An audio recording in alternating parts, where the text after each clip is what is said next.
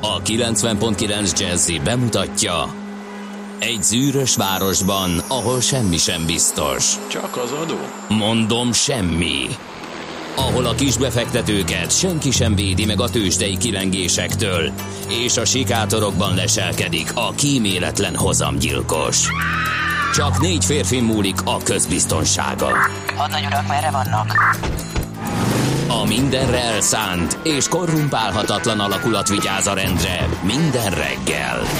Hé, kik ezek az állati nyomozók? Négy férfi egyeset és egy nyalóka. Ács Gábor, Gede Balázs, Kántor Endre és Mihálovics András. Az íróasztal mögül pedig Profit kapitány diktálja a tempót. Humor, emberi sorsok, közönséges bűnözők és pénz, pénz, pénz. Egy különleges ügyosztály. A Gazdasági Muppet Show minden hétköznap reggel a 90.9 Jazzin. De is figyelj, ne csak a bárányok hallgassanak. De miért? Ha nincs pénzed azért, ha megvan, akkor pedig azért. Millás reggeli. Szólunk és védünk.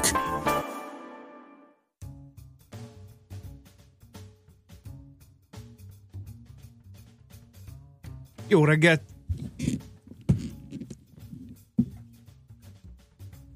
Jó reggelt kívánunk! Most mi történik?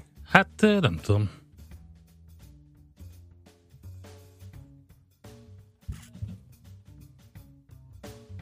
Na. Próbáljuk meg megint. Nehezen működik ez a mai hétfő reggel, azt kell, hogy mondjam. Mondjuk azt, hogy jó reggelt kívánunk. Én most már Te hallasz? hatodszor Én nem mondom. hallak. Hatodszor? Igen. Én most már hallak. Én 6 most jól, óra te most jól 46 perc van, jó reggelt kívánunk. Így indul egy hétfő a Millás reggeli stúdiójába. Itt a 90.9 Jazzin, ha Kántor Endre a társam. És Mihálovics András. Ebből látszik, hogy mekkora profik gombot. vagyunk, öregem, hogy nem Igen. szitkozottuk el magunkat ebben az első pár másodpercben. Én elszitkozottam. Ja, te igen? Csak akkor pont szerencsém volt, mert nem azt a gombot nyomtad, de mindez hallható lett volna. Nem, figyelj, egyébként, na mindegy, ezt nem lehet utánozni. SMS és WhatsApp számunk 0 30 20 10 909, eh, ide lehet mindenféle észrevételeket írni. D-kartárs már itt is van. Ez nem egy copy paste üzenet, hétfői őrülete tekintettel sűrű a forgalom befelé. Pestre, Gödről minden szakaszon, az M3-as bevezetőn a leállósáv már gyorsítósává változott. Egyeseknek csak óvatosan javasolja tehát D-kartárs. Felébresztettük a házi trollt is ezzel az anomáliával, aki azt mondja, hogy azt hittem, hogy megússzuk a mait, pedig de nem, nem, soha nem ússzátok meg. Más tábok elmennek nyaralni, meg minden, mi azért mindig itt vagyunk egész nyáron váltott lovakkal tudjuk le, mint a Pony Express ezt a távot. 2017. június 12-e van. Nézzük, hogy mi várjál, ne rohanjunk Ne, ne, ne fussunk, Kell beszélni ne a hétvégi meccsről, kedves hallgatók, vagy ne Ú, beszélj? ne, elég volt nekem a Francesco Zombardi. Én megnéztem az ő szakértelmére támaszkodva, és azt gondolom, hogy máshogy ezt nem is lehet ö, lefordítani. Ez egy nagyon durva cunami lenne, amit magunkra eresztenénk, hogyha erről beszélnénk bármit is. Igen, mert a, a labdarúgás feltétlen hívei és szerelmesei nekünk esnének, hogy miért beszélünk olyanról, amihez nem értünk, meg attól, hogy megbotlottak a fiúk egyszer még akartak, és majd lesz jobb, Igen, és igen, mi is igen. biztos bezzek tapsoltunk, amikor a portugálokkal azt a bizonyos Ja, persze. emlékezetes meccset, és most miért kell így? Szerintem ne erről pedig, beszéljünk. aki pedig hát elégedetten dörzsölte a tenyerét, mert irritálja az, hogy elég sok pénz megy el erre a produkcióra különböző projektek kapcsán, az most azt fogja hiányolni, hogy miért vagyunk ilyen megértőek, vagy miért nem vagyunk vitriósabbak a fiúkkal. Um, lehet, hogy összegyűjtöm azokat a számadatokat, amiket látunk. Nem tudom. Uh, inkább, tudod mit? Én azt nyilatkoznám, amit Bern Stork mondott, teljes mértékben egyetértek vele az M4 stúdiójába tegnap este. Mit Idézem, Mo- Na, idézzed. Na, mondjad, idézzed. most ne Ja, vágják ja bocsánat, közben, ja, az üres, te vagy az üres szék, igen. Igen, mert rájöttem. hogy ő nem ment el Igen. erre. Úgyhogy hagyjuk, hogy ki ölt meg kicsodát, elvégre uh, vidám esküvőre gyűltünk össze, nem temetésre. Azaz folytassuk tehát a millás reggelit. No comment, ennyit tudunk az Andorra meccsre mondani. Na! Viszont a francia választásokon ugye gyakorlatilag tarolt Igen. az egy éve létező párt. Erről fogunk majd bővebben beszélgetni Feledi Botondal. Adóvilág rovatunkban ugyanis Franciaország a célországunk, úgyhogy jól megvitatjuk ezt az egészet hogy mi történik Emmanuel Macron államfő és pártja a köztársaság lendületben körül. Elsőprő győzelem, annyit elmondhatunk, és nyilván a Czoller is el fogja mondani a hírekben. Na de, üdvözöljük a kedves villőket, mert hogy villő nap van ma, és a cinellákat is, etelkákat is, lettákat is.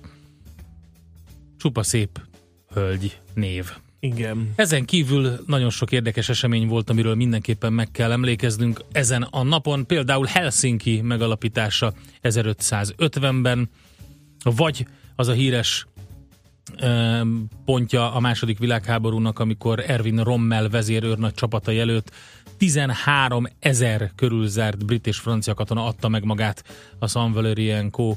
kikötővárosban, Normandiában 1940-ben. Azért 13 ezer foglyot ejteni így egyszerre, az így, az Volt, így az érdekes. több is. Volt. A keleten a Katlan csatákban, Igen. amikor ö, annyi orosz hadifoglyot, hogy ö, már nem tudták hova tenni Na őket. jó, de hát az igen. Ez volt a nyitánya annak. igen. No, És a Watergate botrány 45 45 éve, éve, igen. éves, kérem szépen. 73. szeptemberében a republikánus Richard Nixon, az Amerikai Egyesült Államok 37. elnöke belekeveredett a Watergate botrányba, mivel, ez, mivel előzőleg kijelentette, hogy a Fehérháznak semmi köze nincs az ügyhöz, és hogy hogyan indult ez a Watergate botrány. 72. június 12-én Washingtonban a Watergate irodaházban tetten értek öt férfit, amint a Demokrata Párt választási központjában épp lehallgató készülékeket szereltek fel.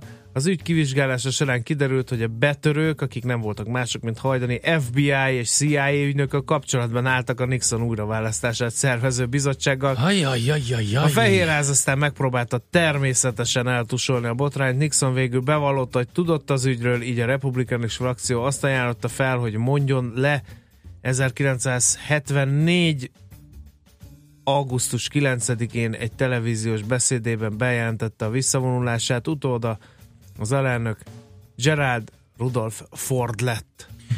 45 Nem tudom, éve van. Lehallgat, Igen. választási csalás, stb. Érdekes, érdekes korrelációk, kérem szépen, mi történik? De két újságíró leplezte le Hát az igen, egészet, bizonyám. A Bob Woodward Igen. az egyik őjük, aki nagyon sok elképesztő jó könyvet írt, hogyha valaki szereti a tényfeltáró komoly munkákat, akkor érdemes. És van itt egy baromi jó uh, zenetörténeti esemény, mérföldkő, vagy nem is tudom, hát több, mint mérföldkő. 52 éve történt 1965-ben, 52 éve, hogy a Rolling Stones megjelentette a Satisfaction című számát. Ha mikor, én megnéztem, képzeld el, hogy 1965-ben mik voltak a, az akkori nagy sikerzenék. Csak azért, hogy így, vagy, bocsánat, hogy, hogy 52 éve mik voltak 65-ben az akkori sikor, sikerzenék, tehát hogy mennyit kellett erre várni, vagy hogy mihez képest ö, viszonyítunk, és hát elképesztő. Ö, Nagyon sok Irving Berlin szerzemény, de alapvetően, ha belenézel abba, hogy 65-ben 52 éves muzsikák mik voltak, akkor hát nagyon nagy, nagyon, nagyobb szakadék tátong szerintem a 1913 és 1965 között, mint 1965 és napjaink között. Ez az egyik érdekesség ezzel kapcsolatban.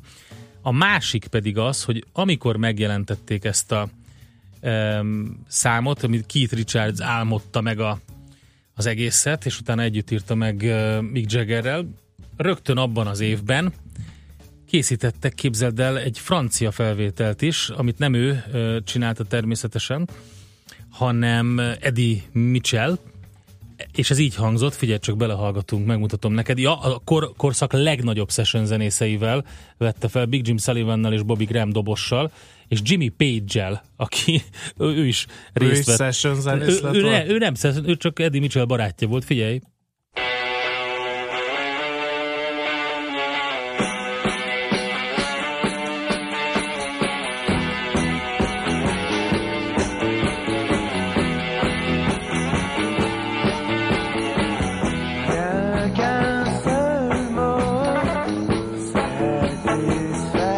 Yeah.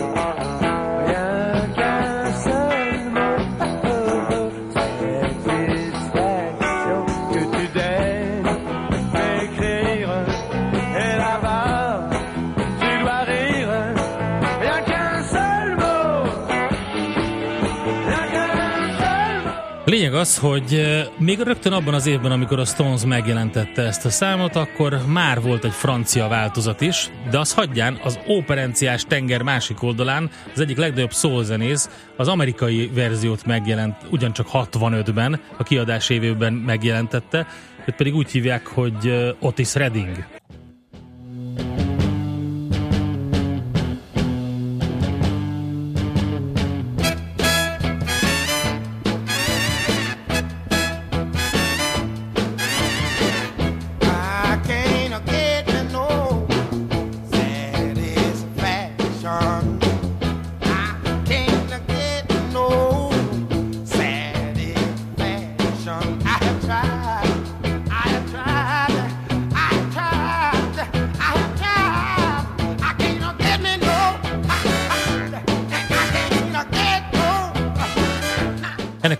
Felvételnek az az érdekessége, hogy több a szöveg benne, mint az eredeti Rolling Stones-ban, és amikor megkérdezték Otis Reddingtől, hogy ez micsoda, mondta, hogy ott csak kitalált dolgokat, mert kellett.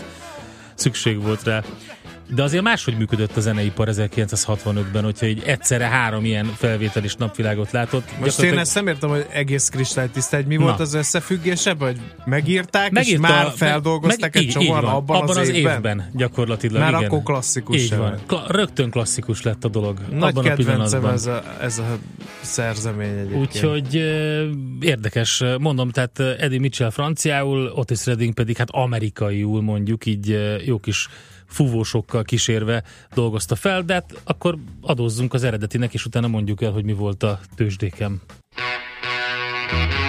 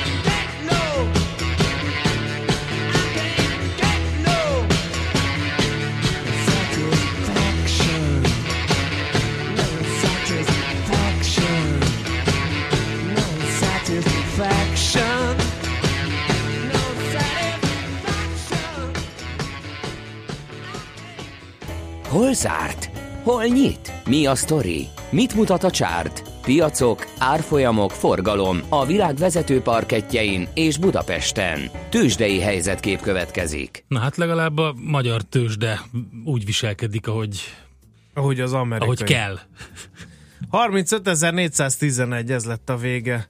Pénteken a kereskedésnek 4 os plusszal zárta a hét utolsó napját. A Bux egy ö, részvénynek az árfolyama csökkent a vezető papírok közül, ez a Telekom volt 469 forintig estek a részvényének az árai. 4 os mínusz ez. A MOL az a pozitív tartományban stagnált 22.300 forinton zárt, az OTP 9% ot ment fölfelé 8906 forintig, a Richter 4% ot tudott erősödni 7045 forintig. A kisebb és közepesebb papírok közül a érdemi mozgásra talán a cikk Pannonia volt képes 1,4%-os mínusszal, meg a Panergy De el sem mondod, 2,4%-ossal, hogy- de itt van nekünk az Opimus, ami 7,1%-ot még mindig tud drágulni, kérem szépen. De figyelj, történelmi csúcs. Már az Opimus? A Bux. A Bux az persze, Igen. de hát azért mondtam, hogy mint az amerikai részvények, mert azok is állandóan történelmi csúcsról, Ja, de hát történelmi ezt nem csúcsra értették. araszolnak. Nem érted? értették. És egyébként a hetet is abszolút történelmi csúcson zárta ugye a Bux, és nagyon szép teljesítmény volt. Viszont Amerikában hatalmas szakadás volt a tőzsdén, úgyhogy azt lehet mondani, hogy ott nem sikerült olyan jól a kereskedés, mint itthon, Úgyhogy talán ebből is kicsit botladozott a hasonlat, ezért nem tudtam, hogy mire gondolsz hirtelen. Minden esetre az S&P 500-as az um, negatívumban fejezte be, a Dow Jones 0,2%-os pluszban, a Nasdaq pedig 1,8%-os mínuszban. Ez az a szakadás tehát, amiről beszéltünk. Úgyhogy azt lehet mondani, hogy elpárologtak a pluszok, és a Nasdaq esetében 2016 júniusa óta nem volt ilyen rossz napi teljesítmény, tehát egy éve. És hát gyakorlatilag profit realizálásról szólnak a, az érintett eh, technológiai cégek esetében a itt a hírek eh, az idei év legnagyobb nyerteseiről van szó eddig legalábbis. Ők az, akik kicsit most visszaadtak. Közben ugye mentette a helyzetet az energiaszektor, meg a pénzügyi papírok, ezek a szektorok húzták fölfele az amerikai piacokat. Azt mondja, hogy Facebook 2% fölötti mínusz, Google 2% fölötti mínusz, Netflix 3% fölötti mínusz, Apple majdnem 3%-os mínusz, Microsoft 2,5%-os mínusz. Hát nagyjából ezzel el lehet mondani, hogy mi történt a tőzsdén az Egyesült Államokban. Tősdei helyzetkép hangzott el a Millás reggeliben. 0630 20 10 909 infokukat millásreggeli.hu Várjuk a stúdióba Czoller Andreát a legfrissebb hírekkel, információkkal már meg is érkezett. Végszóra. Nagyon profi gépezet működik itt, kérem szépen, bár az első néhány másodperc nem ezt tükrözte, de azóta minden helyre állt, úgyhogy most jön Czoller Andi és az ő hírei. De ne azon nevet, hogy mezétláb ülök itt a stúdióban. mert Én már felkészültem én a kánikulára. sírnék, de mindegy. Műsorunkban termék megjelenítést hallhattak. Hírek a 90.9 Jazzin Toller Andreától. A diák munkával szerzett jövedelem is adóköteles. Megalakult az új kisebbségi brit kormány. Emmanuel Macron elnök pártja végzett az élen a francia nemzetgyűlési választások első fordulójában. Napos meleg idő lesz, de délután északon előfordulhat kisebb csapadék, 28-32 fok valószínű. Jó reggelt kívánok, 3 perc elmúlt 7 óra. Egyelőre zöggenőmentesen működik az elektronikus egészségügyi szolgáltatási tér. A tesztüzemben szeptemberig 10 kórház, 20-25 háziorvos és 30-35 patika bevonásával, valós adatokkal, egészségügyi eseményekkel vizsgáztatják a rendszert, mondta a magyar időknek a koordinációs miniszteri biztos. Vartus Gergely hozzátette, az ESZT-hez szeptember 1-től csatlakozhatnak az egészségügyi szolgáltatók, november 1-ig pedig minden közpénzből finanszírozott kórháznak, rendelőnek, orvosnak, patikának használnia kell a rendszert. A diák munkával szerzett jövedelem is adóköteles, hívta fel a figyelmet a NAV.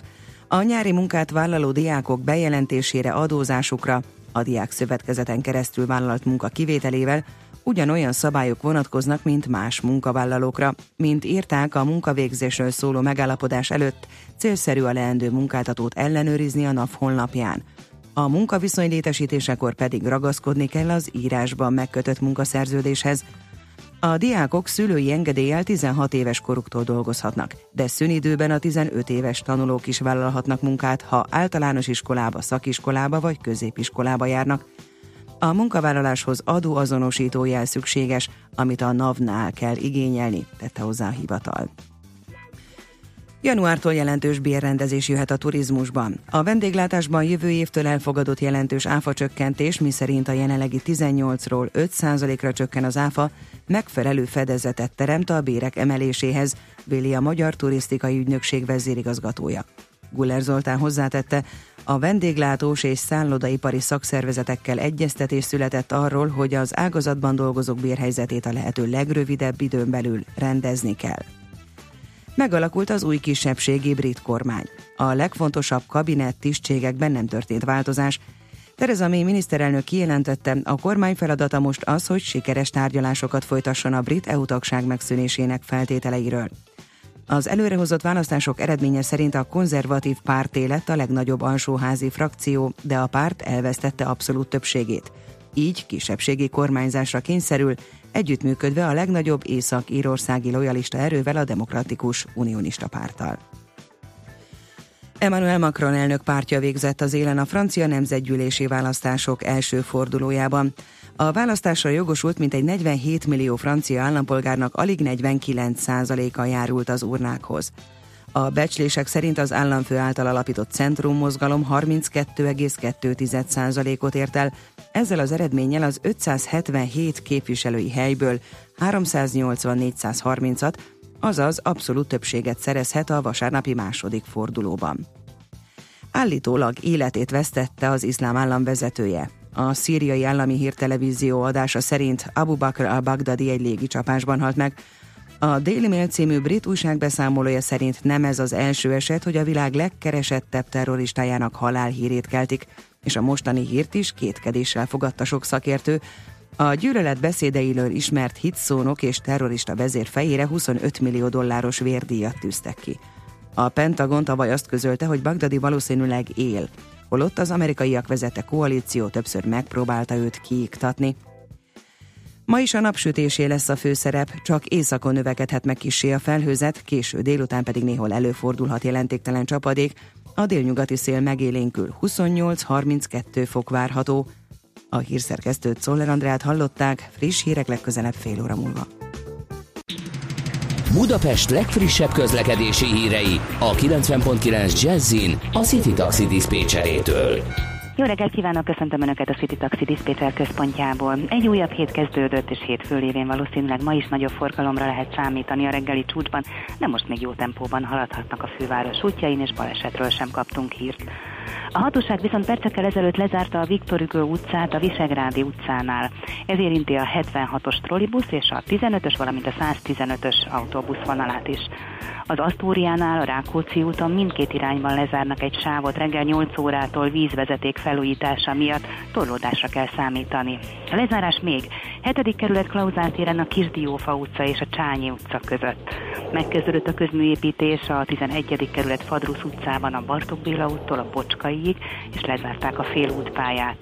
Ma reggel 7 órától egyirányosítják a 18. kerületben a Nefelejts utcát, a Tököli utcától a Lakatos utcáig, és végül a Csalogány utcában a Fő utca és a Széna tér között ma 8 órától forgalmi akadályra kell számítani, ugyanis kertészek dolgoznak majd délután 4 óráig. További balesetmentes közlekedést kívánunk! A hírek után már is folytatódik a millás reggeli, itt a 90.9 Jazzin.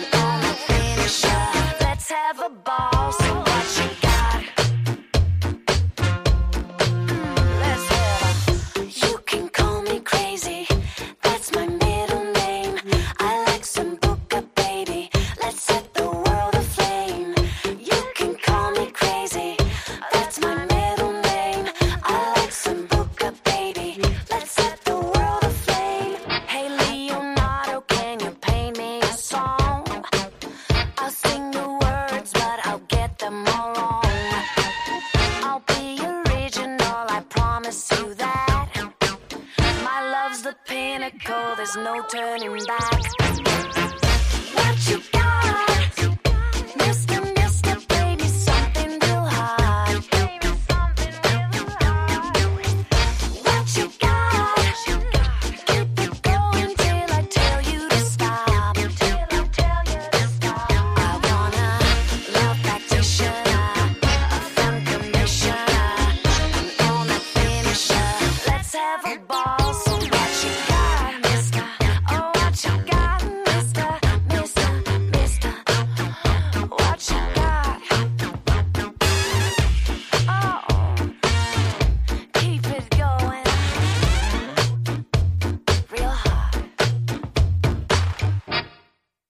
Következő műsorunkban termék megjelenítést hallhatnak. A reggeli rohanásban könnyű szemtől szembe kerülni egy túl szépnek tűnő ajánlattal. Az eredmény krétával körberajzolt tetemes összeg. A tethelyen a gazdasági helyszínelők, a ravasz, az agy és két füles csésze és fejvállalakzat. A lehetetlen küldetés megfejteni a Fibonacci kódot. A jutalom egy bögre rossz kávé és egy olyan hozamgörbe, amilyet még Alonso Mózli sem látott. Millás reggeli, a 90.9 Jazzy Rádió gazdasági mapetsója. Vigyázat! Van rá engedélyünk! Szép jó reggelt kívánunk ezt továbbra is a Millás reggeli 7 óra 14 perc van a stúdióban. Mihálovics András. És Kántor Endre főhadnagy jelenti, hogy az M3-ason befejezték a felüljáró felújítását, suhanunk testvéreim, suhanunk, soha rosszabb hétkezdetet főhadnagynak és az arra közlekedőknek. A Ramadán és a közelgő iskolai év vége miatt megfogyatkoztak az autók a reggeli csúcsban, simán lehet haladni a Hassa Street, Jumarayák Beach Road útvonalon jelzi Milán. Valószínűleg Dubajból. De ő már korábban jelentkezett, de mindjárt megnézem, hogy honnan. Dubai útinform, igen, visszanéztem a régi. Úgyhogy ó, azt köszönjük örüljön. szépen, tényleg jön a Ramadán, ez is fontos, meg az is, hogy képzeld el, teszt, élő tesztben A Budakalászi, a Budakalászi körforgalom. Most jött egy Élő teszt volt a hétvégén. Zavarált be a téridő kontinuumban a Budakalászi körforgalom dugómentes, sikeres volt a felújítás, vagy már mindenki nyaral? Kérdezi Ali Benkukat. Te miket tapasztaltál, mert én a sajtóhírekből informálódtam, valami olyasmi jött le nekem, hogy a világ egyik legbonyolultabb lámpás kereszteződése. Úgy tűnik, hogy igen, de mm, nem biztos.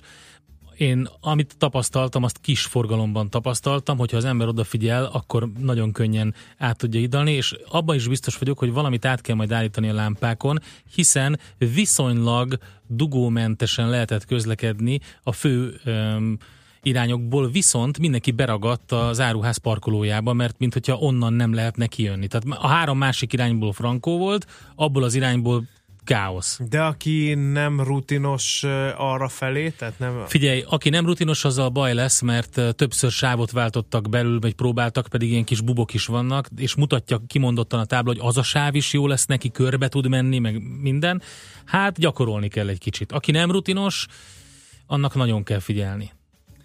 Jó, hát várjuk a személyes tapasztalatokat 0 30 20 10 9 0 9, akár a Budakalászi, akár egyéb körforgalmokból, vagy bármi másról. Na, nézzük, mit ír a mai sajtó. Kérem szépen, a turisztikai ágazat bevétel növekedése olyan mértékű, hogy lehetőség van a bér problémák orvoslására. Ezt a világgazdaságnak árulta el a Magyar Turisztikai Ügynökség vezérigazgatója Guller Zoltán. Szerint a vendéglátóipari áfa csökkentéssel is forrást hagyott a munkáltatóknál a kormányzat, ezért meglátása szerint jogos lehet, hogy megvalósuljon a bérek legális emelése, amivel haza lehet csábítani, és itthon lehet tartani a képzett munkaerőt. A kabinet a 2015-ös átlagbérek megduplázását reméli a turisztikai munkaadóktól. Áprilisban a szálláshelyek bevétele 27%-kal haladta meg az egy évvel korábbi.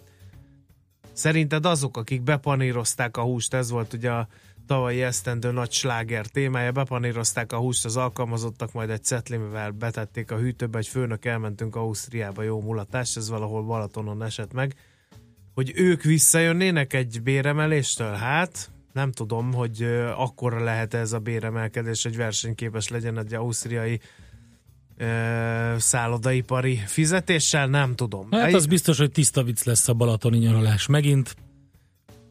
Miért? Hát mert hogy nem Azért, mert nincs gyakorlatilag szakember, igen. olyan, mint hogyha egymást szolgálnánk ki körülbelül Igen. ez a szinten Megugrott történik. a játékpiac bevétele, ezt is a világgazdaságban olvasom. 45 milliárd forintot költöttünk játékokra. Tavaly 12,5%-kal többet, mint 2015-ben. Egy- Egy átlagos vásárlói kosár 3500 és 4500 forintba kerül. Ez karácsonykor megduplázódik. Mind nagyobb kihívás a 10-12 évesek megszólítása. Egyre nehezebb visszahozni őket a digitális világ játékaiból a fizikai játékok világába.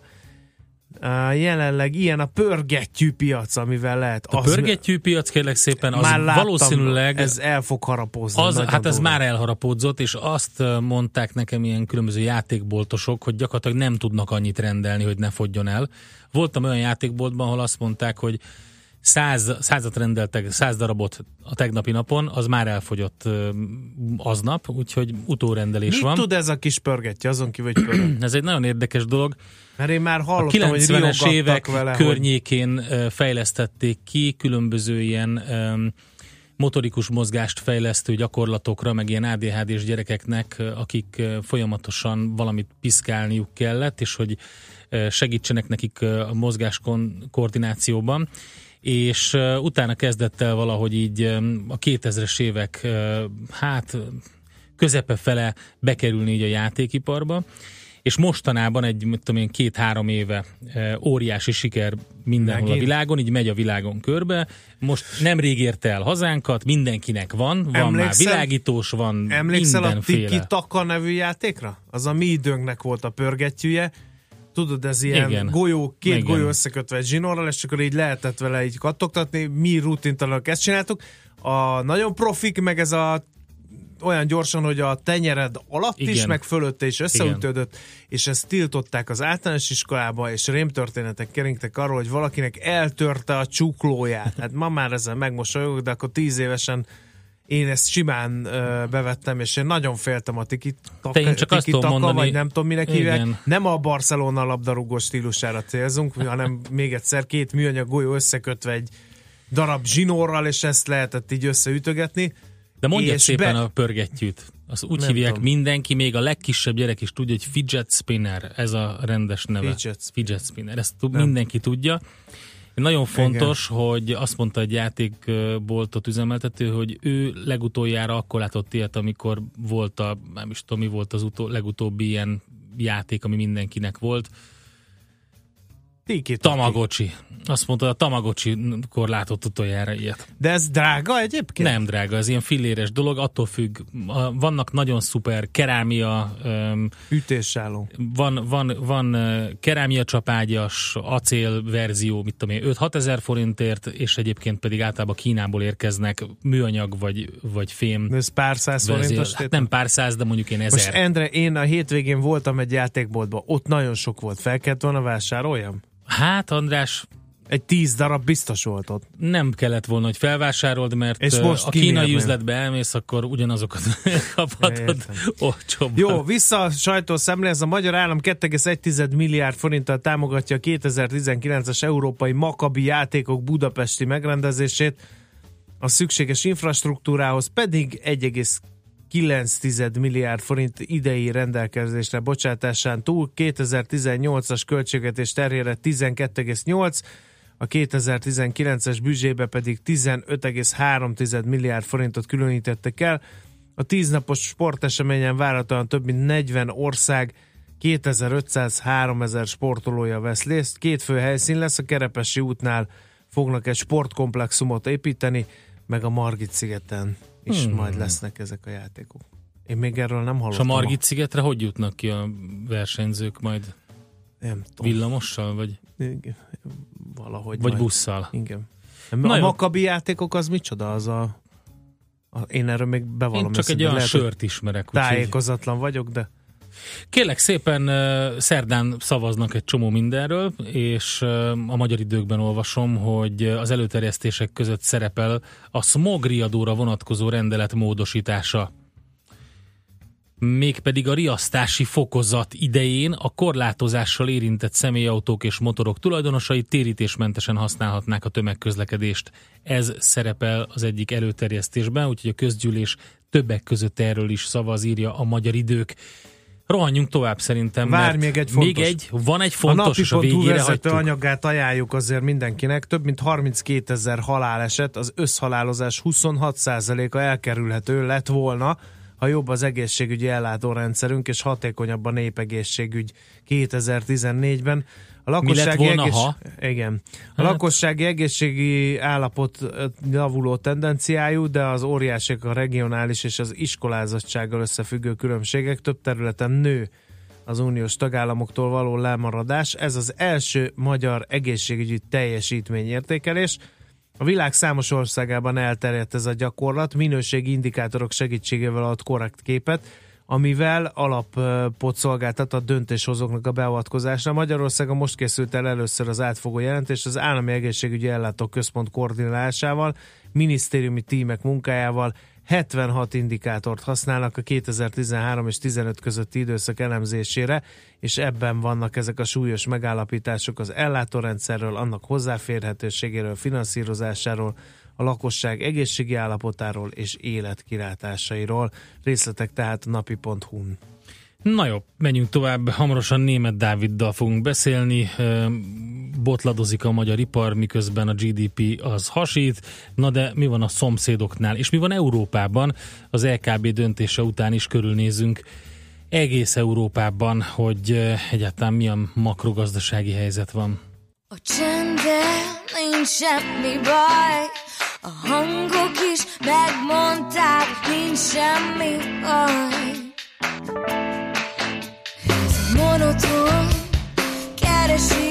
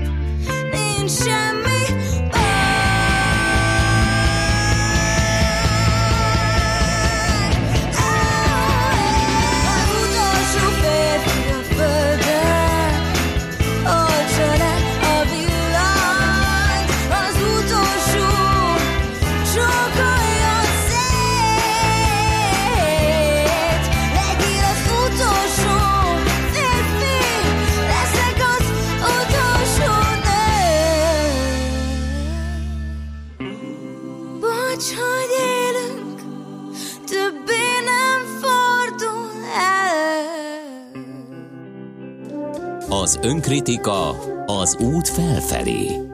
Millás reggeli.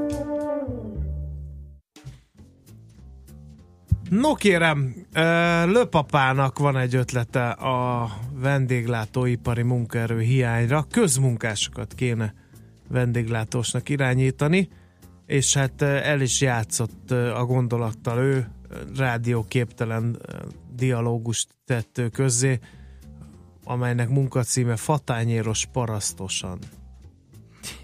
El tudjuk remélem képzelni, hogy miről szól ez a kis párbeszéd. Na, de azt nem tudjuk elképzelni, hogy hogy lehet az, hogy a GDP-nk egész jó lett, miközben az ipar az döcög. Na, aki ezt a matek feladványt megoldja, az német Dávid, a KNT Bank vezető elemzője. Szervusz, jó reggelt kívánunk! Jó reggelt kívánok! Van ebben ellentmondás egyáltalán, vagy csak mi erőszakoltunk bele ilyes, ilyesmi ellentmondás azért, hogy téged tárcsázhassunk korra reggel, hogy ne tudjál aludni? Hát ebbe egy kicsit ti erőszakoltatok ellentmondást, hiszen az áprilisi ipari adat az, ami döcögött, e, és a növekedési adat az az első negyed évre szólt, illetve hát nagyon fontos kiemelni a ipari termelési adatnál, hogy a márciusban volt egy brutál magas növekedés, ami 10% fölötti volt, és ugye ezután következett ez az áprilisi nagyon gyenge szám, ami visszaeséssel tanúskodott.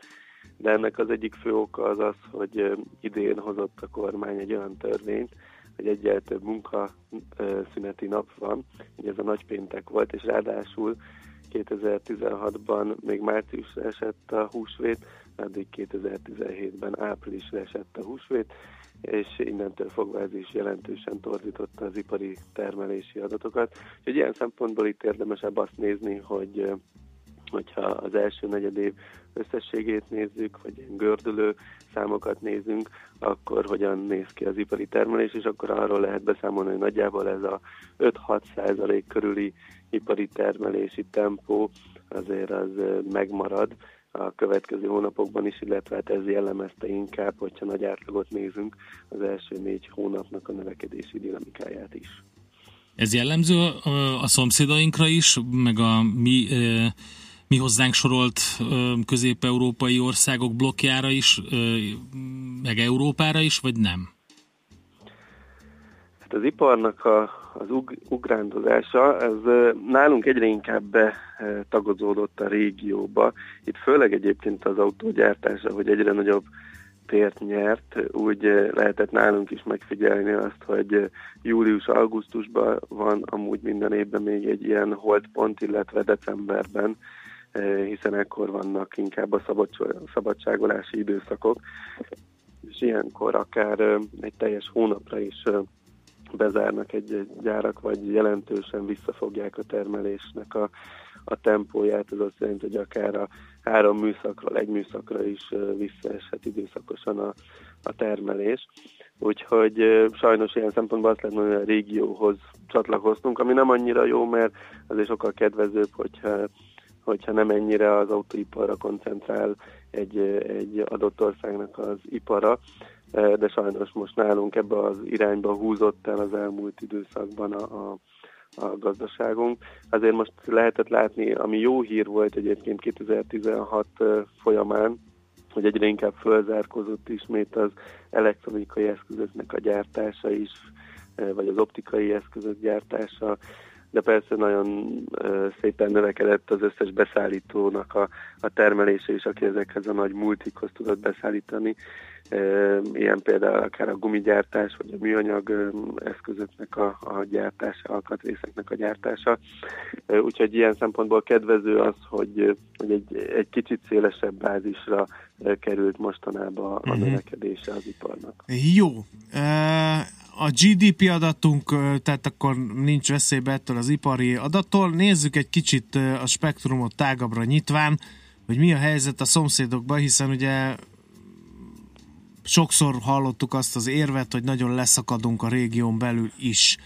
Most ezek az egész jól fogadott számok itt Magyarországon, azok mihez elegek régiós szinten?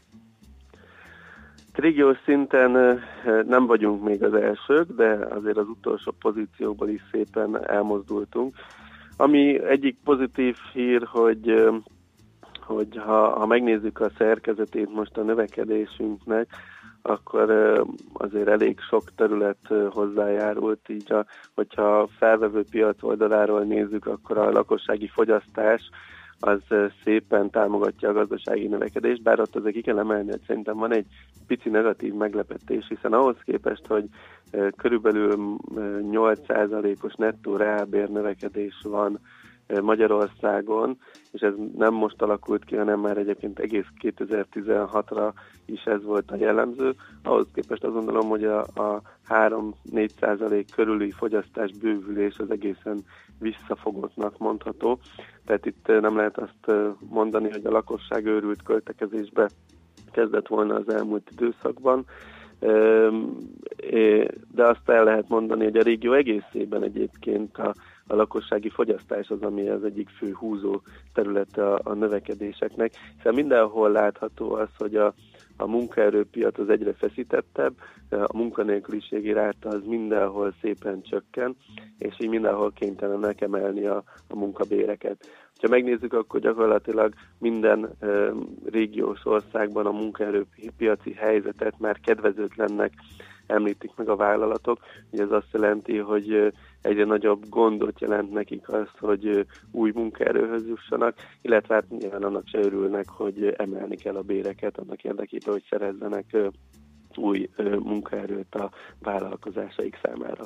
Emellett az egész régióra is jellemző az, hogy az uniós források azért szépen lassan elkezdenek beáramlani, tehát egy picit így együtt mozog most a régió, arról lehet beszámolni, hogy mindenhol felgyorsult a növekedés, nagyjából ezt a 4% körüli tempót tudják hozni, mind a lengyelek, mind a csehek.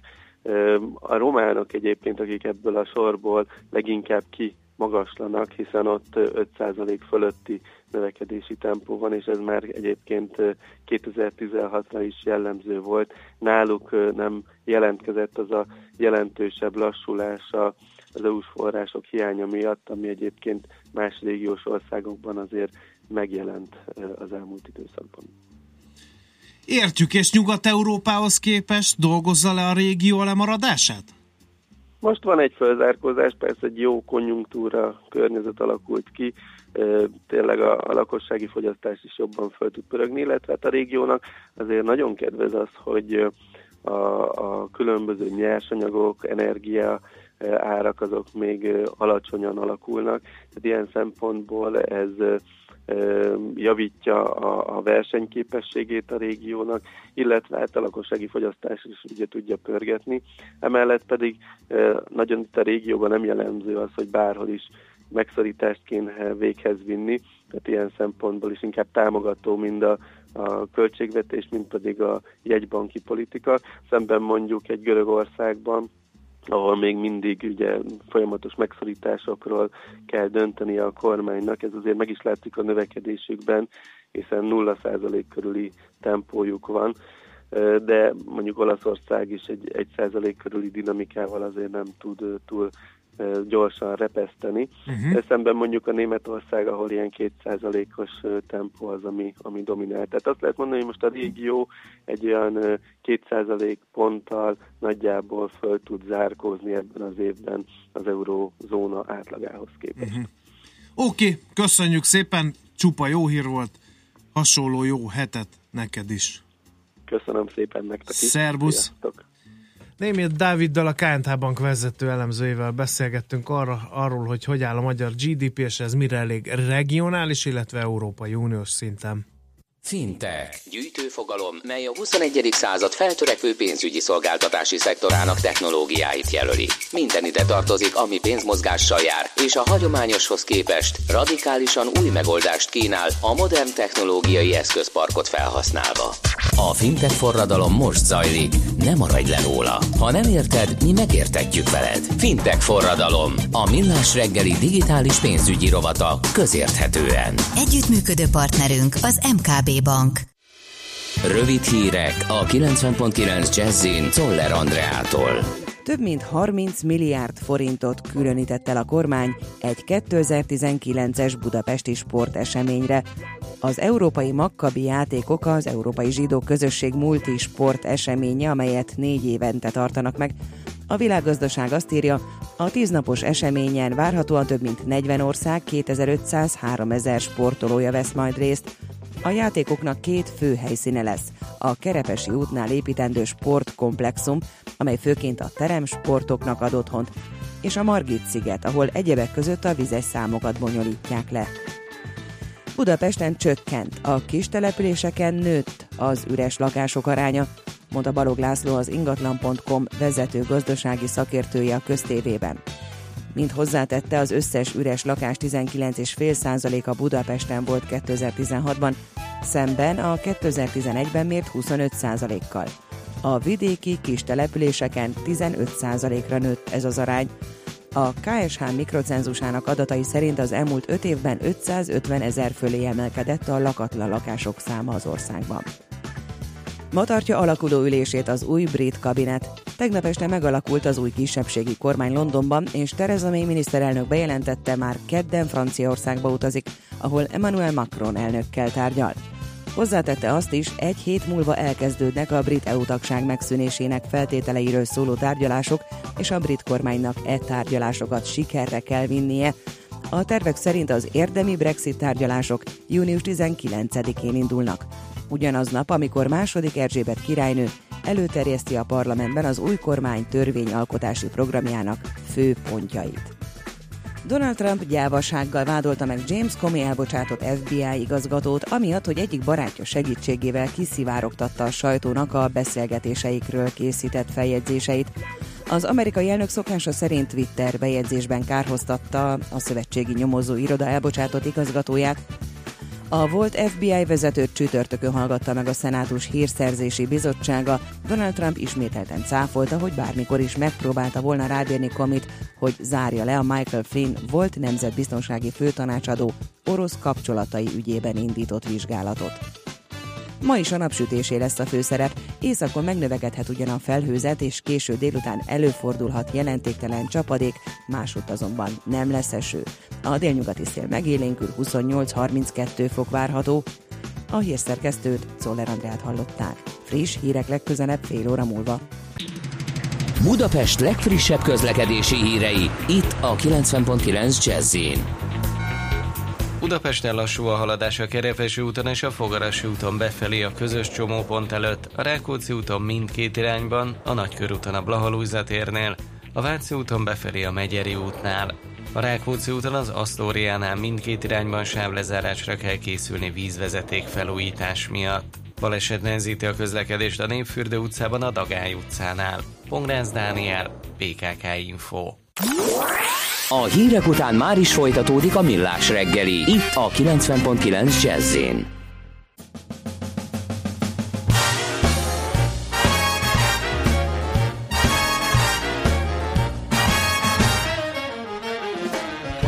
a joker, call me a fool.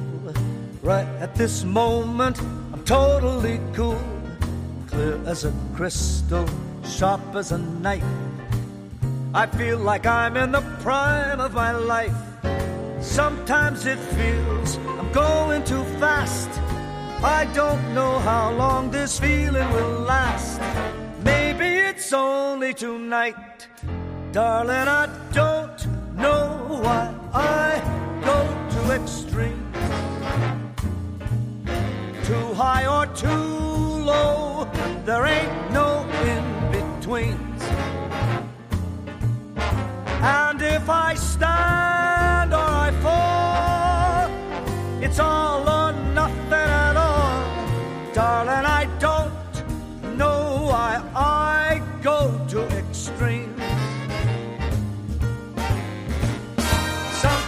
I'm tired, sometimes I'm shot.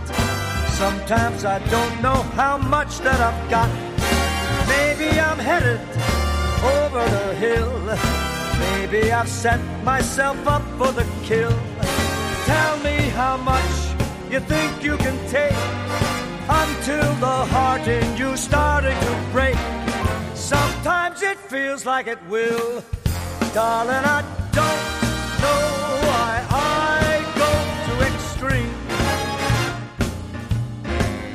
High or too low, there ain't no in between. You can be sure when I'm gone, I won't be out there too long. And darling, I don't know why I go to extremes.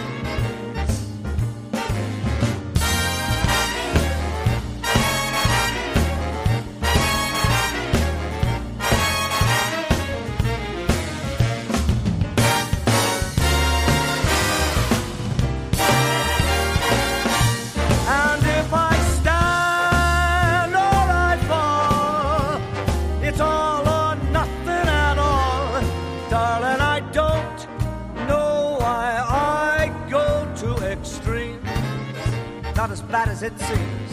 I don't know why I go to extremes. I don't know why I go to extremes. Even in my dreams.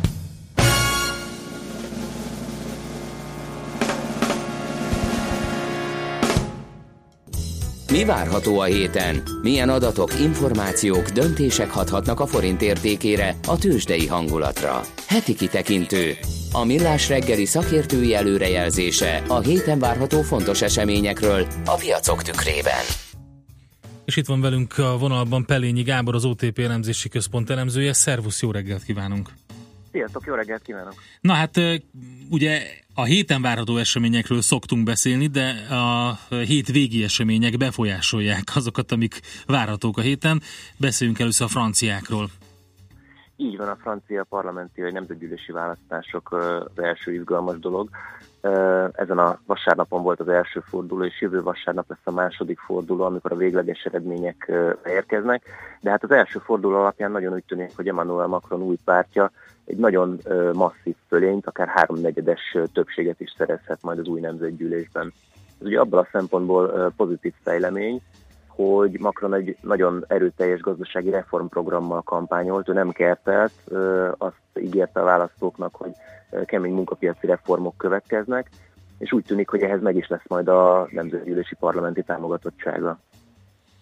Mit vet itt ez előre, mondjuk öm, fiskális, monetáris politika szempontjából Európában? Én azt gondolom, hogy ez ugye leginkább nem is a fiskális és nem is a monetáris, hanem a, a harmadik lábat, a strukturális ö, politikákat fogja érinteni. Tehát erőt kaphatnak majd újra azok a különböző intézményi reformok, amik igazából a gazdaság működésének finom hangolását szolgálják, és a Franciaországban alapvetően ezekkel van a probléma, tehát a, a munkanélküliségi ráta tartósan magas, nagyon nehezen megy a munkahelyteremtés, nagyon merevek a munkapiaci szabályok. Ha ezen egy picit tud javítani, rugalmasabbá tenni a gazdaságot, az a gazdaságnak a hosszú távú növekedési potenciáját javíthatja. És ez jó hír nem csak Franciaországnak, hanem az egész eurozónának is, és mivel erősödhet a bizalom a francia gazdas- gazdaságban, ez, ez az euró árfolyamára is Hát az a kérdés, hogy a franciák mit szólnak ez, azért valami bizonytalansági tényező van, mert ugye akár hányszor hozzá akartak nyúlni a munkavállalói jogokhoz, hogy azokat csorbítsák, mindig elég sokan mentek az utcára. Így van, ezért lehet most fontos az, hogy egy háromnegyedes vagy háromnegyed környéki többségre tud majd mutogatni az elnök, hogy, hogy a neki elég komoly felhatalmazása van erre a reformra. Ugyanakkor azért óvatosságra int, hogy nagyon alacsony volt a részvételi arány, alig ö, 50% közelében volt csak a, az első fordulós részvételi arány. Tehát a kritikusok továbbra is mutathatnak arra, hogy a társadalom fele viszont el sem ment szavazni, tehát valószínűleg nem támogatja ezeket a reformokat. Oké, okay, akkor kíváncsian várjuk, hogy hogy zárul ez, erre van még ugye egy hét gyakorlatilag, és akkor utána lehetnek azok a strukturális változások, amiket említettél, de nézzünk akkor át a tengeren túlra, mert a Fednek is ö, lesz ö, megint szerepe. Így van, több jegybank, több fontos jegybank is hoz döntést a héten, de ezek közül nyilván a Fed emelkedik ki. Azt gondolom, hogy itt a piacon most már szinte teljes konszenzus van abban, hogy megtörténik a következő 25 bázispontos kamatemelés. Most? Nagy, Tehát ezen a héten? igen, akár uh-huh. ez most a héten megtörténhet. Uh-huh. Igazából a nagy kérdés az most már inkább az, hogy mi történik a Fed mérlegével. Ugye egy 4500 milliárd dolláros eszközállományon ülnek, aminek a nagy része amerikai állampapír, és már elkezdtek arról kommunikálni, hogy gondolkodnak azon, hogy hogy fogják ezt az állampapírállományt lecsökkenteni. Tehát uh, hogyan, hogyan adják vissza igazából a piacnak ezeket a papírokat. Az a gondolkodás iránya, hogy egyszerűen abba hagyják az újra befektetését ezeknek az eszközöknek, tehát ahogy lejárnak, nem vesznek belőlük újat, és ezzel szépen uh, lassan lecsökken majd a Fed mérleg főösszege. várakozások szerint és az első ö, döntéshozói nyilatkozatok szerint akár már az idei év végén megkezdődhet ez a folyamat. Tehát a piac nagyon vár arra, hogy ezzel kapcsolatban valami direktebb jelzést adjon majd a Fed. Uh-huh. Érdekes, Erre van esély, hogy ezt megteszik most? Vagy Én egyelőre, mert azért az is egy veretes ö, kérdés, hogy hozzányúlnak a kamatokhoz, vagy nem. Ezen is elég régóta vitatkoznak. Lehet, hogy azt mondják a Fed döntéshozói, hogy elég egy komoly jelzést küldeni a piacnak azzal, hogy hozzányúlnak a kamatokhoz, aztán majd két kamat döntés között lehet, hogy fognak ezzel foglalkozni. Nem tudom, én most csak itt okoskodni próbálok.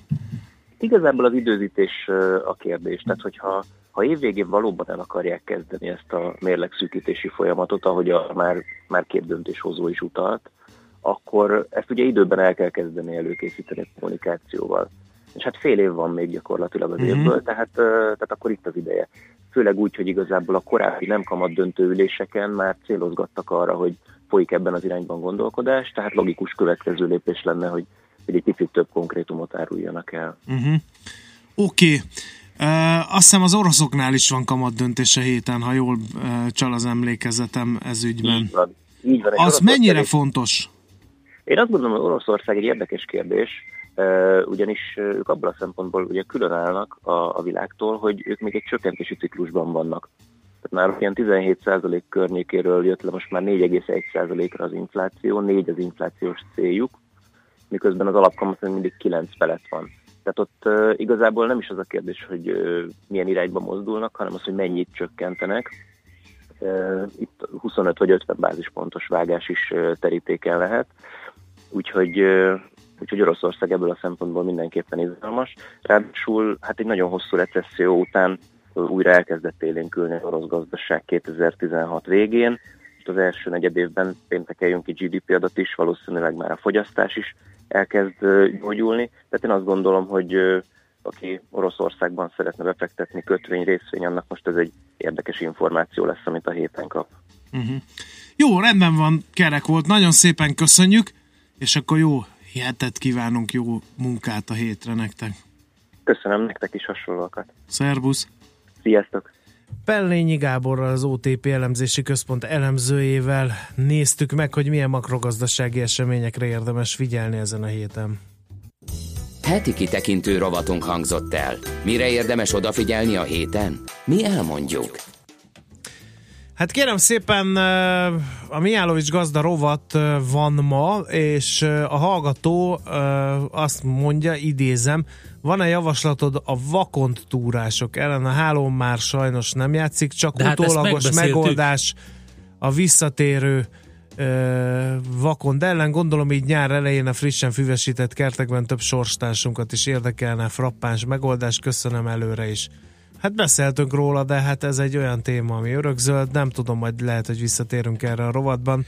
Mert Endre rá, szerkesztőként a dinnye választás, ami meg Figyelj, előre szaladás. a legfontosabb Hol van dolog. még a dinnye szezon? Ott Endre? vannak a dinnyék. Azok nem, Soha azok nem a dinnyék. időben fel kell készülni, soha nem elég jól felkészültek vagyunk. Na jó, Mindegy, dinnye lehet, vagy hogy két legyet egy csapásra. Ez az. Vagy valami harmadik. A, B vagy A plusz B. Igen. Kedves hallgatók, szavazzatok. 0 Vagy a- 30 20 10 909 Vagy mi a, legyen a a gazdarovatban. borjú ápolás mesterfogásai? Ne, erre ezt most gondoltam. behoztad ezt, ez C. Ez C. Tehát A. Dinnye, B. Vakond, C. Borjú ápolás. Vagy A plusz B együtt, az még lehet. Mint Az a még D. lehet. Az lehet, nem? Az belefér, nem? Az bele. A borjú ápolás önmagában egy egész műsort elvisz. Így van. Na jó, pesgőzzünk, és akkor utána jövünk, hívjuk Plesinger Gyulát, az MKB Bank Treasury értékesítési vezetőjét devizapiaci rovatunkban.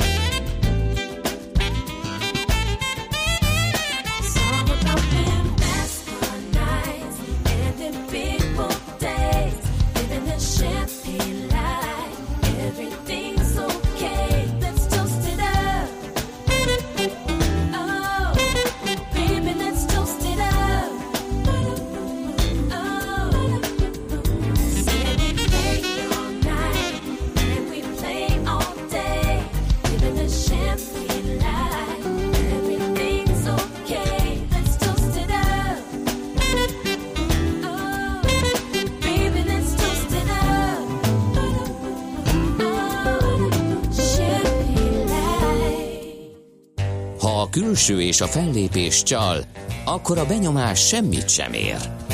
Millás reggeli. No kérem, hát bejött egy D is. Endre azt mondta, hogy a fej nélküli csirke legendájáról olvasott a, a, az Indexen, és hogy ezt is szakértse meg, de én magam nem ismerem ezt a legendát, De úgyhogy nem legenda. Valóság. Endre- Én is megdöbbentem, 18 hónapot élt a kakas fej nélkül. Konkrétan. Rendesen dokumentált tudományos tény. De most összezavarod a hallgatókat, mert vo- volt, már azt sem tudom, melyik volt az A. Most már a Az fej... A az a dinnye választás. A B- Hogyan válasszunk jó dinnyét? A B a vakond. a vakond túrás, egy hallgatói kérdés, de az Hogyan már küzdjünk a vakondokok kimerítettük ellen? egyszer már, az ott a podcastek C? között. A C az az A meg a B együtt. Igen. A D. Nem, a C az nem a az C A meg az a a B borjú. együtt. A C a borjú. Borjú a nevelés. D az A meg a B együtt. Így van. Igen, és most nem rakunk be egy et a fej nélküli csirke legendájára. Fejnélkül csirkét ezt elolvashatja. Mindenki igen. itt van a vonalban velünk. Az MKB Bank Treasury értékesítési vezetője Plesinger Gyula. Szervusz, jó reggelt! Jó reggelt, sziasztok! Na elnézést, kb. ez zajlik Európában is, meg a világban, amikor a, a biztonsági tanácsban összeülnek az ENSZ-ben. Ne és akkor- lepődj meg, Gyula, ez a millás reggel a kulisszák mögött. Sem, semmi gond, csak azért ijedtem meg egy picit, hogy hogy fogom én a levágott fejű csirkéről átkötni majd a devizákra, de... Hát úgy vergődik a piac esetleg. a Biztos van olyan, a galkakasnak a biztos feje. van olyan piac, amelyik A- a- a így össze-vissza vergődik, mert nem tudja, hogy merre menjen, mint a... Na mindegy, jó, hát tényleg, akkor galkakasozzunk. Annak volt devizapiaci hatása, szerinted? A galkakasnak nem igazán, szerintem mindenki a, a, mi az a brit bulldogra, vagy nem is tudom, ilyen képzavaros reggel ez a mai figyel, tehát igazándiból a, a múlt heti választások még mindig nagyon dominánsan meghatározzák azt, hogy ö, azt, hogy ki mire, ki mire fókuszál. Az egész hétvége tulajdonképpen az angol belpolitikai káosz hát rendezésével, vagy annak a, a tehát rendezésének a kísérletével eh, foglalkozott, aztán ebből igazándiból ma reggelre szerintem sok, eh, sok okosságot nem tudtunk meg itt. Én azt gondolom, hogy a hét közepére fog majd eldőlni, hogy egyáltalán Theresa May eh, marad-e, illetve az, hogy ez mit jelent majd a, a, a, a piacoknak. De egy dolgot azért itt az angol cirkusszal kapcsolatban mindenképp kiemelnék, pénteken, hogyha megfigyeljük, a, vagy megfigyeltük a piaci reakciókat, akkor egy, eh, hát nem, hogy mondjam, nem teljesen szokatlan, de azért ritkán előforduló jelenségnek lehettünk a szemtanúi. Jelesül az, hogy a különböző befektetői eh, szegmensek egészen másként reagáltak a, a választások hírére. Ugye, ami nagy port kavart fel, az, hogy a font az ugye nagyot gyengült, ami így első ránézésre érthető is, hiszen ugye megnőtt a politikai kockázat. Viszont, ha ránézünk a futcira, akkor az reggel nyitáskor egyből a napi csúcsra ugrott föl. Amit lehetne azzal magyarázni, hogy persze gyengül a font, és akkor ez jó az exportőröknek, stb. stb., de én itt ilyen hétfő reggeli új gyakorlatként lefutattam egy bevallottan nagyon egyszerű, tehát nem mély tudományos elemzést, uh, font, illetve tőzsde együttmozgására, és úgy tehát nagyon meggyőzően erős eredmények nem jöttek ki. Tehát önmagában az, hogy a font gyengült, nem kéne, hogy mindenképpen tőzsdei erősödést eh, eredményezzen. Sokkal inkább az volt a mögött, ami szerintem a lényeg, hogy a, a, a brit választások eredménye az megnövelte ugye ennek a soft Brexitnek a, a lehetőségét, vagy az esélyét, ami azt jelenti, hogy nem lesz olyan durva elszakadás az európai közös piactól, meg egy csomó kompromisszum lesz majd, és akkor összességében ez az angol vállalatoknak jó, tehát mehetett a tőzsdeindex fölfelé. És akkor a nagy kérdés a hétre, és itt akkor a monológot be is fejezném, hogy melyik piacnak volt igaza, a devizának vagy a tőzsdének, és én most itt nagyon óvatosan letenném a voksomat a részvénytőzsde mellett jelesül, hogy a fontnak majd oda kellene korrigálni, a font egy kicsit túl, túl reagálta ezt a a múlt csütörtöki szavazást. Akkor nagyon óvatosan, de te szépen lassan vételi pozíciót ajánlanál? Hát ezt nagyon-nagyon óvatosan Nagyon tenni, óvatosan. meg élő, élő, élő Természetesen. Inkább, inkább, inkább arra, arra gondolnék, megismételve az előbbi gondolatot, hogy hogy, hogy itt, itt, itt szerintem egy picit túlszaladhatott uh-huh. gyengülés irányában a font, és benne lehet a pakliban egy, benne lehet a pakliban egy, egy konszolidáció. Jó, ez érdekes. Van-e még valami, ami így, így A felkeltette? forint az olyan Na, nyári, tessék. pesgő hangulatban? Hát a forint elment, a Balaton mellett látták utoljára, uh-huh. hekkezik, nem nagyon vesz részt itt a, az eseményekben. A forint szerintem, tehát Ja, amire a héten figyelni kell mindenképpen az ugye a, a szerdai fedülés, eh, ahol majd, hogy nem biztos, sőt, nevezzük nevén a gyereket, biztos, hogy kamatot fognak emelni. Viszont az, hogy ezt milyen kommunikével kísérik majd, ez ugye egy érdekes, érdekes fejlemény lesz majd, tehát ig- igazándiból a, a jövőre vonatkozó további kamatemelésre vonatkozó jelzésekre érdemes majd figyelni, Mhm.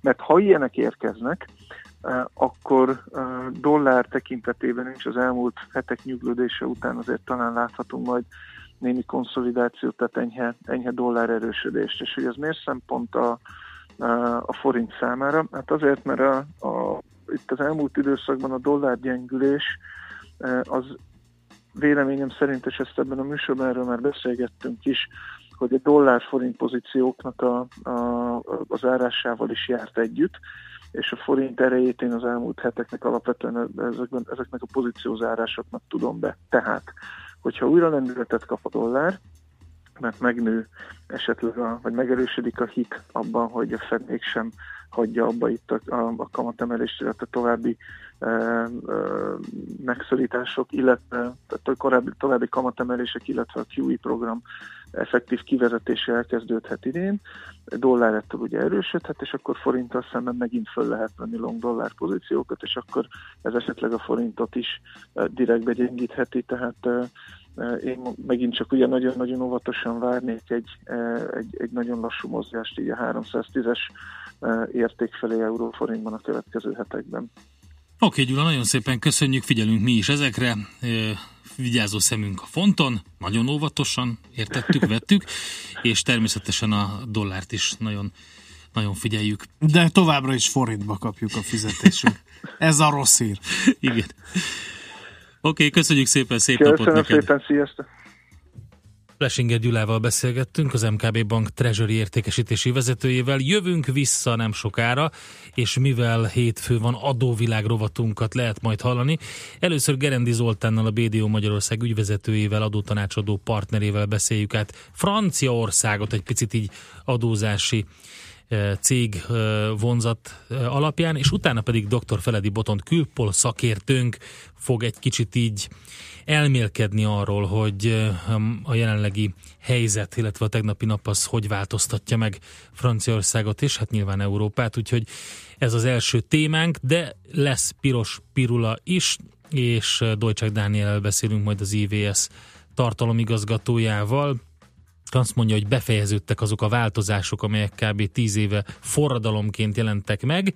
Az úri huncutságok fundamentummá szilárdultak, mondta ő, úgyhogy, és hogy milyen vonzatai vannak ennek, hát ez nagyon érdekes beszélgetés lesz. Majd nemzetközi részvénymustrát tartunk, ez a következő óra, tehát itt nálunk a Millás reggeliben üzenni továbbra is lehet, várunk szeretettel, András minden üzenetet elolvas, és mindenen nevet, és mindenre válaszol 0630 2010 909 infokukac millásreggeli.hu most pedig itt van a mosolygós és mindig vidám Czoller Andrea, aki már reggel olyan 5.40 körül már mosolyog és vidám, tehát nincs még egy ilyen ember szerintem, de ő, ő úgy érkezik be, fi- figyelj, bejön a stúdióba reggel, én, én úgy ülök, Aha. mint egy zombi. Aha. Na jó, én most megyek Most ki. mi? Miért? Hát láttál néha, hogy hogy néz. Ha nem, Ti- nem, Rá- nem, igen, nem, a, rád. technik, Rád. nem a Igen, hallod? technikussal a legújabb sorozat epizódokról beszélgetnétek, hanem felnéznétek a paradicsomos halastányérból, és mögétek pillantátok, akkor látnátok, hogy hogy tud nézni Czoller Andi reggel. figyelj, nem ilyen András, nem, mondtad, nem mondták még neked, hogy egy tükör a- az, ahogy viselkedsz az emberekkel? Tehát mosolyog, és mindenki rád fog mosolyogni. Tehát Ezt most nem mondták? Te tükröt tartasz elém például azzal, hogy mezitláb vagy a stúdióban. Ja, azért vagyok mezítláb a stúdióban, Ez mert meleg van. elfogadhatatlan a 21. század Magyarországán, Endre. egy Én, munkahelyen. én, én egy lázadó vagyok. Tehát Nem én, vagyunk Myanmarban. Én egy lázadó vagyok. Jó, adjuk oda a terepet Andinak, és utána jövünk Farkasokkal vagyok körülvéve. Összefog a hírolvasó és a műsorvezető kollega, én meg itt állok Toldi Miklósként, és várom, hogy a réti vagy nádi farkas belemarjon a lábikrámba. Ez a millás reggeli. Műsorunkban termék megjelenítést hallhattak. Hírek a 90.9 Jazzin Toller Andreától. Két és fél ezer diákot még nem vettek fel semmilyen középiskolába. Egyre tovább élnek a magyarok. Újabb terror ellenes intézkedésekre készül a német kormány. Napos meleg idő lesz, de délután északon előfordulhat kisebb csapadék, 28-32 fok valószínű. Jó reggelt kívánok, 3 perc elmúlt 8 óra. Két és fél ezer diákot még nem vettek fel semmilyen középiskolába, írja a világgazdaság. Azok a nyolcadikosok, akik nem jutottak be egyetlen középfokú intézménybe sem, a továbbtanulást egyénileg úgynevezett rendkívüli felvételi eljárás keretében kell intézniük. A tanköteles korú tanulóknak a sikertelen felvételiük ellenére is kötelező az iskolaválasztás. Csak Budapesten több száz betöltetlen hely van még, olvasható alapban. A halálozások 26%-át el lehetett volna kerülni jobb egészségügyi ellátórendszerrel és hatékony népegészségügyel. A lakosság egészségi állapota javuló tendenciát mutat, de óriásiak a regionális és az iskolázottsággal összefüggő különbségek, és több területen nő az uniós tagállamoktól való lemaradás. Ezt írja a napi.hu hozzátéve, a most megjelent egészségügyi teljesítményértékelés szerint 2014-ben a halálozásért elsősorban a keringési rendszer betegségei, illetve a daganatos megbetegedések a felelősek. Közben kiderült, hogy egyre tovább élnek a magyarok, a KSH